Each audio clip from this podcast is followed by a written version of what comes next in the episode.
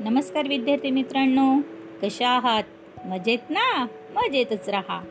कथा ऐका आणि त्याचबरोबर अभ्यास देखील करा. दालन संस्कार कथांचे या माझ्या नवीन उपक्रमात मी माधुरी पाटील शाळा मोडाळे तालुका इगतपुरी जिल्हा नाशिक. तुम्हा सर्वांचे मनापासून हार्दिक स्वागत करते. मुलांनो या उपक्रमात आपण ऐकत आहोत चतुर बिरबल यांच्या नावात पडण्यास कथा. चला तर मग सुरू करूयात. आजची नवीन कथा. जिचे नाव आहे शिव्यांची सवय अशी सुटली.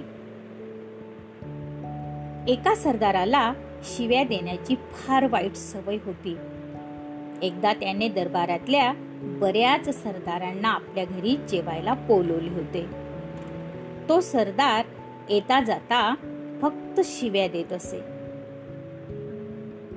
ज्या वेळेस सरदार त्याच्याकडे जेवायला आले. त्याच वेळेस बिरबलही तिथे जेवणासाठी आला.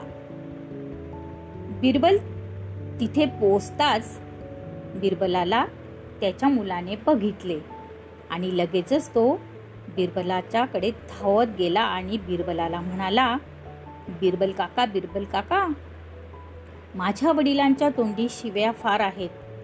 ते उठल्या सुटल्या मला गाढव नाहीतर बैल बोलत असतात. अर्थात घरात कुणी नसले तर मला काहीही वाटत नाही. पण ते कुणासमोरही तसे म्हणत असल्याने मला मेल्याहून मेल्यासारखे वाटते. तेव्हा त्यांची वाईट सवय कायमची जावी यासाठी काहीतरी उपाय सांगाल काका? बघा मुलांना मुलाने बिरबलाला काय सांगितले? की त्याच्या वडिलांची शिव्या देण्याची वाईट सवय कशी जाईल? आणि त्याच्यासाठी एक उपाय सांगा. बिरबलाने त्याला उपाय सांगितला. बघा मुलांना काय उपाय सांगितला असेल? सर्व निमंत्रित मंडळी पानावर जेवायला बसताच पदार्थांची वाढणी करता करता त्या सरदाराच्या मुलाच्या हातून काहीतरी शुल्लक चूक झाली. ती चूक पाहताच तो सरदार सर्वांसमक्ष मुलाला म्हणाला अरे मूर्खा तुला म्हणू तरी काय? बैल म्हणू की गाढव म्हणू? त्याचबरोबर बिरबलाने केलेल्या मार्गदर्शनानुसार तो मुलगा धीर करून वडिलांना म्हणाला काय म्हणाला मुलांना?